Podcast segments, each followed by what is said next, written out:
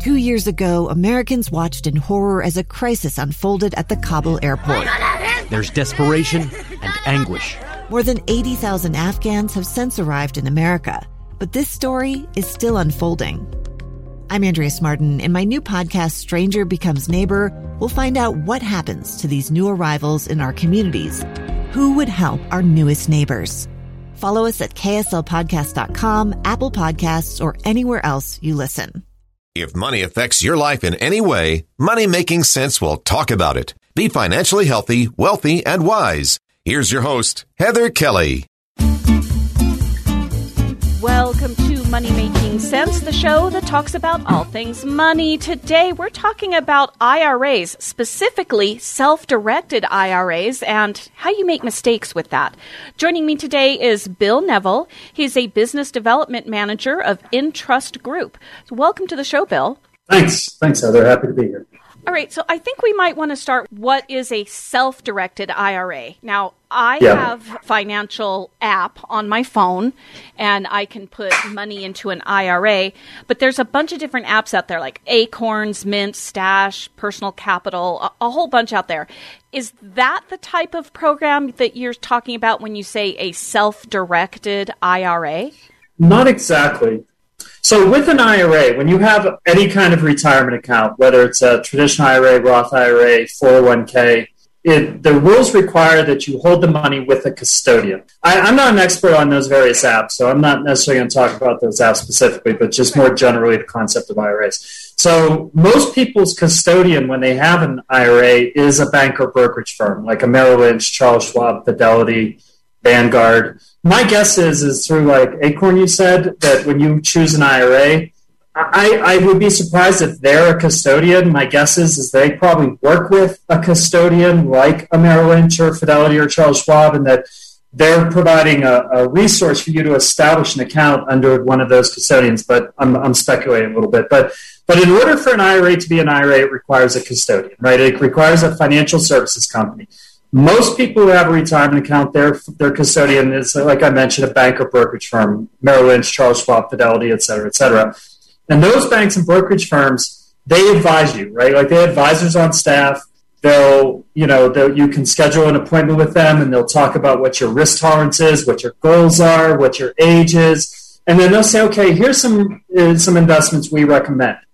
Those investments that they recommend are all going to fall into a very narrow range of stocks, bonds, and mutual funds, right? They're probably not going to say, hey, we think you should go buy a rental property or you should invest in this privately held company. What they're going to recommend is you buy from their list of funds that they work like with the fund companies they work with, the Putnam funds and the Vanguard funds and people like that. They'll they'll have some some investments that they'll suggest that you invest in, and they're all going to fall under this umbrella of stocks, bonds, and mutual funds. Because of that, most people think that the only thing you're allowed to invest in inside a retirement account are stocks, bonds, and mutual funds. But in reality, the IRS says you can invest in almost anything you want inside your retirement account. You could buy a rental property. You can invest in promissory notes. You can invest in tax liens and trust deeds and privately held companies, privately held funds. Like I could go on and on.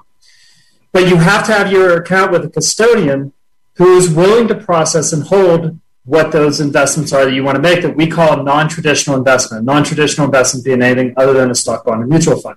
So that's where my company comes in. That's Entrust Group comes in. So Entrust, which is the custodian, so we are a custodian, just like Merrill Lynch, Charles Schwab, Fidelity, and we provide all the custodial and record keeping services that enable you to invest in non-traditional investments. You can buy real estate, you can buy precious metals, you can invest in privately held companies. However, the other difference is, is from Merrill Lynch, Charles Schwab is we don't give you any advice. We don't have any advisors on staff. So we don't have a list of, of investments for you to choose from. It's up to you as the account holder to go find whatever investment it is that you want to make. So that's the definition of self-directed retirement account. It's it's a description of the service we provide. It's not a type of account. When you open an account with us, you're still going to open either a traditional IRA, a Roth IRA, a SEP IRA, a 401k, the same way that you would with Merrill Lynch, Charles Schwab, Fidelity, all those companies. But the difference is that they advise you, we don't advise you. They limit you to stocks, bonds, and mutual funds. We don't limit you. As long as the investment that you want to make is allowed under the Internal Revenue Code, And there are only a few things that you're not allowed to invest in inside a retirement account. I can talk about those. As long as it's not prohibited by the Internal Revenue Code, then we will act as custodian. We'll provide all the custodial and record keeping services. But that's all that we do. Again, we don't give advice. We don't do due diligence on the investment. Like it's up to you to go find the investment, do your own research and due diligence, and then you come back and you instruct us. And you say, okay, I found the rental property I want to buy. Transfer the money over to us, and we go buy the property under your IRA. And now your IRA owns that property, which means your IRA receives income, your IRA pays bills. It's just it's a way to diversify your. It's a long answer to a short question, but it's a way to diversify your retirement account portfolio outside of being limited to just stocks, bonds, and mutual. Before we get on to the mistakes that we can make if we do this, Merrill Lynch, all of those that you mentioned, they charge a fee to help you manage your account or to advise you. What type of fees does Entrust charge? Yeah, I mean, our fees comparatively, like, and not just Entrust, but the self directed industry in general, like, even looking at, at some of our competitors, our fees tend to be dramatically less than you would pay to any bank or brokerage firm. So we charge since we're not selling you any investments and we're not taking commission. We we simply um, have transaction and record keeping fees. So, for example, in our specific case, we have a one time new account establishment fee of fifty dollars to open the account. We have a one time transaction fee to process your investment, which is either ninety five dollars for a non real estate investment, like a privately held company, or $175 if it's a real estate investment. You're, you're going to buy a rental property, for example. And then we have an annual record keeping fee where among we have two fee options, either a fee based on the value of the account that could be as low as $199 a year, or we also offer a fixed per asset fee, a flat fee based on the number of assets, which is $299 a year. So you could hold, let's say, a $200,000 property as an investment inside your account, and we're only charging you two hundred ninety nine dollars a year, right? Like I mean, most right. most banks and brokerage firms are charging around one to two percent. You're talking around 0.15 percent. Like it's it's a it's a fraction of what. Let's say I did personally find a piece of real estate I want to invest. Why would I have you buy the property? Is it in your name then? The full name of your retirement account would be its standard naming convention is some version of custodian name for benefit of the account holder's name and account number. So the actual owner, if you were to buy a property, would be the Entrust Group. FBO stands for for benefit of. The Entrust Group, FBO, Heather Kelly, account number, whatever your account number ends up being. So the, the, the reason that you would do it with us is because in order to make an investment inside your retirement account, it has to be done by the custodian. You have to, so like if you have an IRA with Merrill Lynch, and you want to purchase a fund or you want to purchase Apple stock, for example, they don't give you the money and you go buy it. You actually have to use their platform to go buy it. And now that is held inside your retirement account. It's not held by you personally. Okay. So the same thing with the property. It's owned by your retirement account and it requires the custodian to be the signatory on behalf of your retirement account. Like if you have a property you want to buy, that purchase contract that's in the name of your IRA, the Entrust Group, FBO, Heather Kelly, IRA number, that paperwork actually has to come to us for review and signature. But everything's done at your instruction. Like we don't do anything without you, the account holder, saying, "Hey, I found this property I want to buy. I negotiated the price. Here's the amount I'm going to pay for it. You transfer over the money to us. You send us the paperwork. We review it. We sign it, and we send the money directly to the you know to the seller or to escrow or title or you know like the normal procedure you go through buying property. And then once it's once it's owned by your IRA, it's still you as the account holder, you make all the decisions in terms of do you want to rent it out? If so, how much? You find the tenant. You like work with the tenant and you instruct the tenant to pay your IRA any rent that needs to be paid. Like everything is done. That's all your responsibility. Again, that's the self-directed part of it. But in order to make it legal, for it to be legally compliant to be held inside a retirement account, it requires a custodian, requires a third party to actually hold the money and hold custody of the asset. And then we do annual reporting to the IRS is required. If you take withdrawal, we report to you. You have online access to your account to review statements, see transactions, like all the same services that you would get from a bank or brokerage firm when you have your retirement account, except the difference is, is that it's a self-directed account. You're investing in, you know, outside the just stock bond mutual fund. We need to take a break, but this is a good place to do it because when we come back, we're going to talk about those mistakes that you could possibly make now that we understand what a self directed IRA is. So we'll be right back with Bill Neville. He is a business development manager at Entrust Group. a gun in the face. Then all of a sudden, they all kind of lined up. They pointed their guns at me. And this is the point where I thought, I'm going to die today. Started two years of horror for an American in Venezuela. They said, You need to give us your phone and get ready because you're coming with us. I'm Becky Bruce, and I spent a year researching and piecing together Josh and Tammy Holt's story about their ordeal in a notorious prison. That's when everything started to turn bad. We had another pound on the door. Boom, boom, boom. And there was the police once again. You can binge all of the episodes of Hope and Darkness on KSLPodcasts.com or wherever you get your podcasts.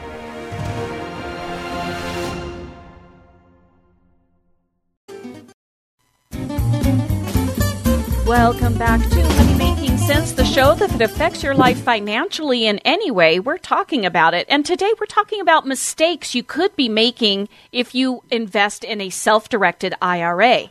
Joining me today is Bill Neville. He is a business development manager of Entrust Group. And Bill, we already discussed in that first segment what a self directed IRA is. So now that I understand, what are the mistakes I'm about to make?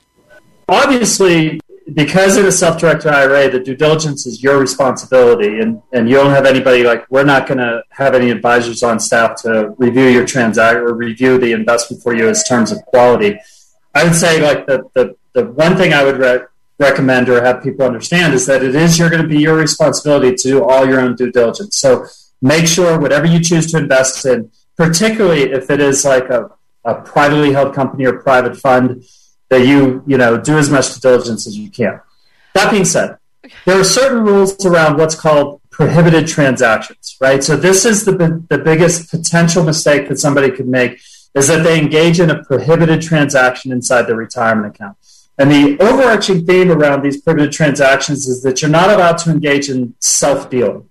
So, what that means is that in the Internal Revenue Code, there are specific rules around people that are considered disqualified persons to your IRA, right? So you, as the account holder, your spouse, your ancestors, your lineal descendants, and spouses of lineal descendants are all considered disqualified persons to your IRA. So let me explain like some examples of how you might create a prohibited transaction. Okay. When you use your IRA to buy, let's say, real estate, for example, that has to be for investment purposes only a disqualified person is never allowed to use a property owned by the IRA. So as I mentioned, let's say you have, you know, you have an IRA that you want to invest in real estate.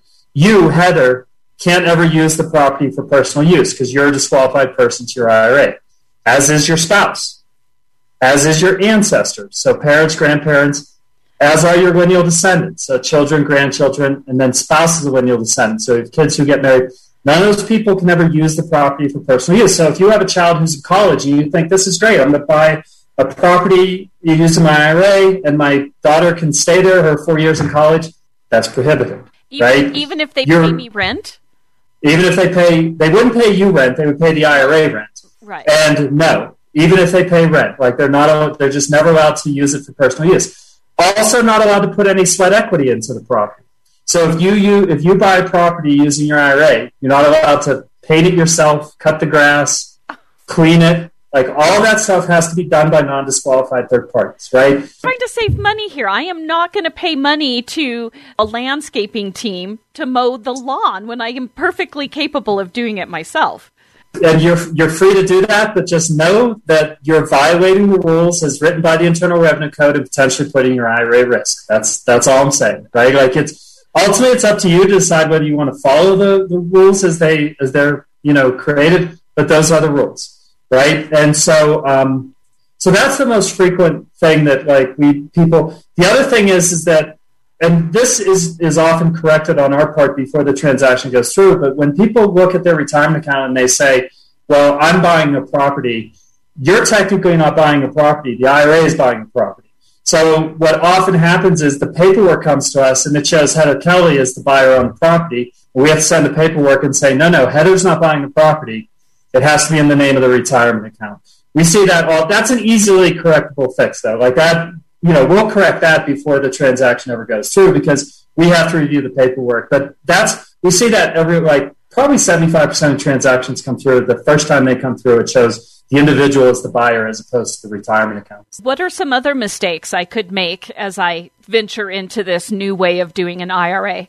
The mistakes that we see are all sort of around the theme of engaging in prohibited transactions. So I could give you a bunch of examples of how prohibited transactions can occur. Like, for example, your IRA can lend money, but it can't lend money to a disqualified person, right? I already mentioned that a disqualified person can't stay in a property or work on the property.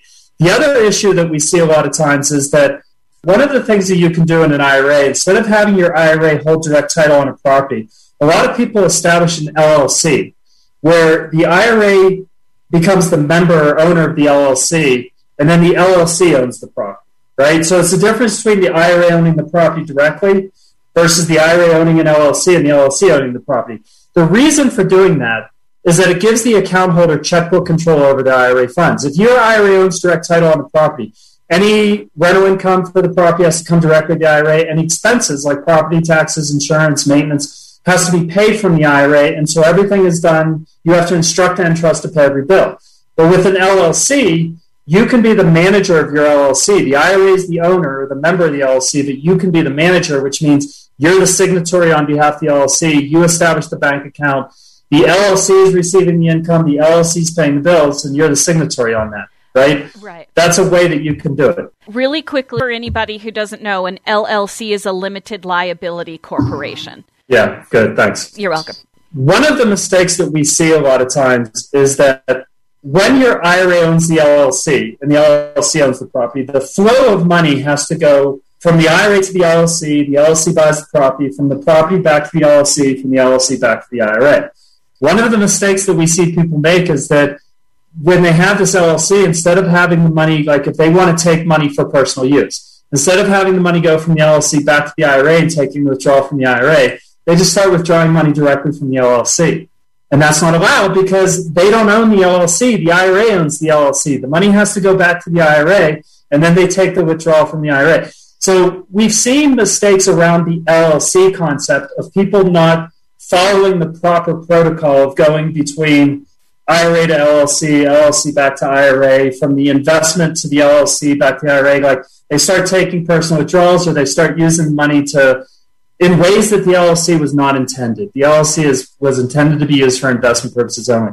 That's that's a, a, a mistake that's easy to make. It's easily correctable that they can put the money back and then you know reverse their transaction and have it flow back. But that is again it's all around the theme of self-dealing which is like you can't just start taking personal withdrawals. You have to have it all go back to the ira well it sounds like a self-directed ira opens up a whole bunch of new windows for people for investment to then use later on in their retirement. But it also comes with a whole bunch of rules and regulations that you really need to know about before you maybe actually start doing a self directed IRA, especially if I don't have any guidance or counseling from whatever company I'm going to use for my self directed IRA. Yes, I, I, would agree with both of those comments. That I don't know if I'd say a whole bunch of rules and regulations, but there's some very specific rules and regulations you have to be careful of. But any IRA custodian, like the Entrust Group or anybody that you work with, should have, will have people who can answer excuse me, answer your questions and make sure that you know what the rules are, right? Like you, if you're working with an IRA custodian, self-direct IRA custodian, and they don't have anybody who is sort of giving the same information that I'm giving and answering these types of questions, then you should change custodians. But I think pretty much us and all of our competitors, I think part of our role is to help make sure that you are compliant, right? That is part of our role. And so as custodian, we're not going to let you do anything that you're obviously not allowed to do. Now, the example I gave with the LLC, if you start taking withdrawals from the LLC, we as Entrust wouldn't know that. So we can't tell you not to do that. But if you come and ask and say, hey, can I take money from the directly from the LLC? We'd say, absolutely not. It has to come back to the IRA. You take the withdrawal from the IRA. So I think as long as you have conversations with your IRA custodian, there are going to be people there who are going to be able to help, you know, assist with that. But there are, for sure, there are, there are definitely rules and regulations that they exist for all IRA custodians, but they become more needed and more involved when you have a self-directed IRA than as opposed to when you're investing in a stock or mutual fund with a Merrill Lynch. Like self-dealing doesn't really become an issue. If people want to get into self-directed IRAs and have more questions about it before they do, where can they contact you? So we have a website which is theentrustgroup.com and then you'll actually see on there like I'm one of four business development managers with Entrust and so if you go to the list of contacts on there you'll you'll come across me. We're located in Oakland, California. Great. Well, thank you so much. Again, you are Bill Neville, Business Development Manager of Entrust Group, and you've helped give us a, a, a little overview of what a self directed IRA is, and that we all need to know that there are some specific rules to know before we start making those mistakes. Thanks for having me, Heather. I, I, appreciate being able to, to get more word out about self-directed IRAs. Not a lot of, not enough people know about them. Yeah, I certainly didn't. I learned something new today, so thank you. Awesome. Thank you, Heather. Thanks for listening. You can email me with any questions or topics you want to hear about at hkelly at ksl.com. That's H-K-E-L-L-Y at ksl.com. And because this is Money Making Sense, you can subscribe for free on Spotify, Overcast, Apple Podcast, anywhere you listen to your favorite podcast, and you'll never miss another episode. Thanks for being a Money Making Sense listener. Follow your common sense on the social media. Money Making Sense on Facebook, Twitter, and Instagram. Two friends taking pictures of the rising full moon on a summer night. Two teenage kids doing what teenage kids do. When a stranger with a gun and a death wish changed everything. It was violent, it was senseless, and I will never understand it, I will never accept it. I'm Amy Donaldson, and unfortunately, we're all too familiar with stories about how violence shatters lives. But what we rarely see is how they are rebuilt. In a new podcast, The Letter, we relive tragedy, but only so we can hear the rest of the story the struggle to reclaim lives, the realities of grief, and the possibilities of forgiveness. I believe in miracles. Sometimes I thought there are no miracles. Yeah, there are, and this is a big one. Follow the letter at theletterpodcast.com or wherever you get your podcasts.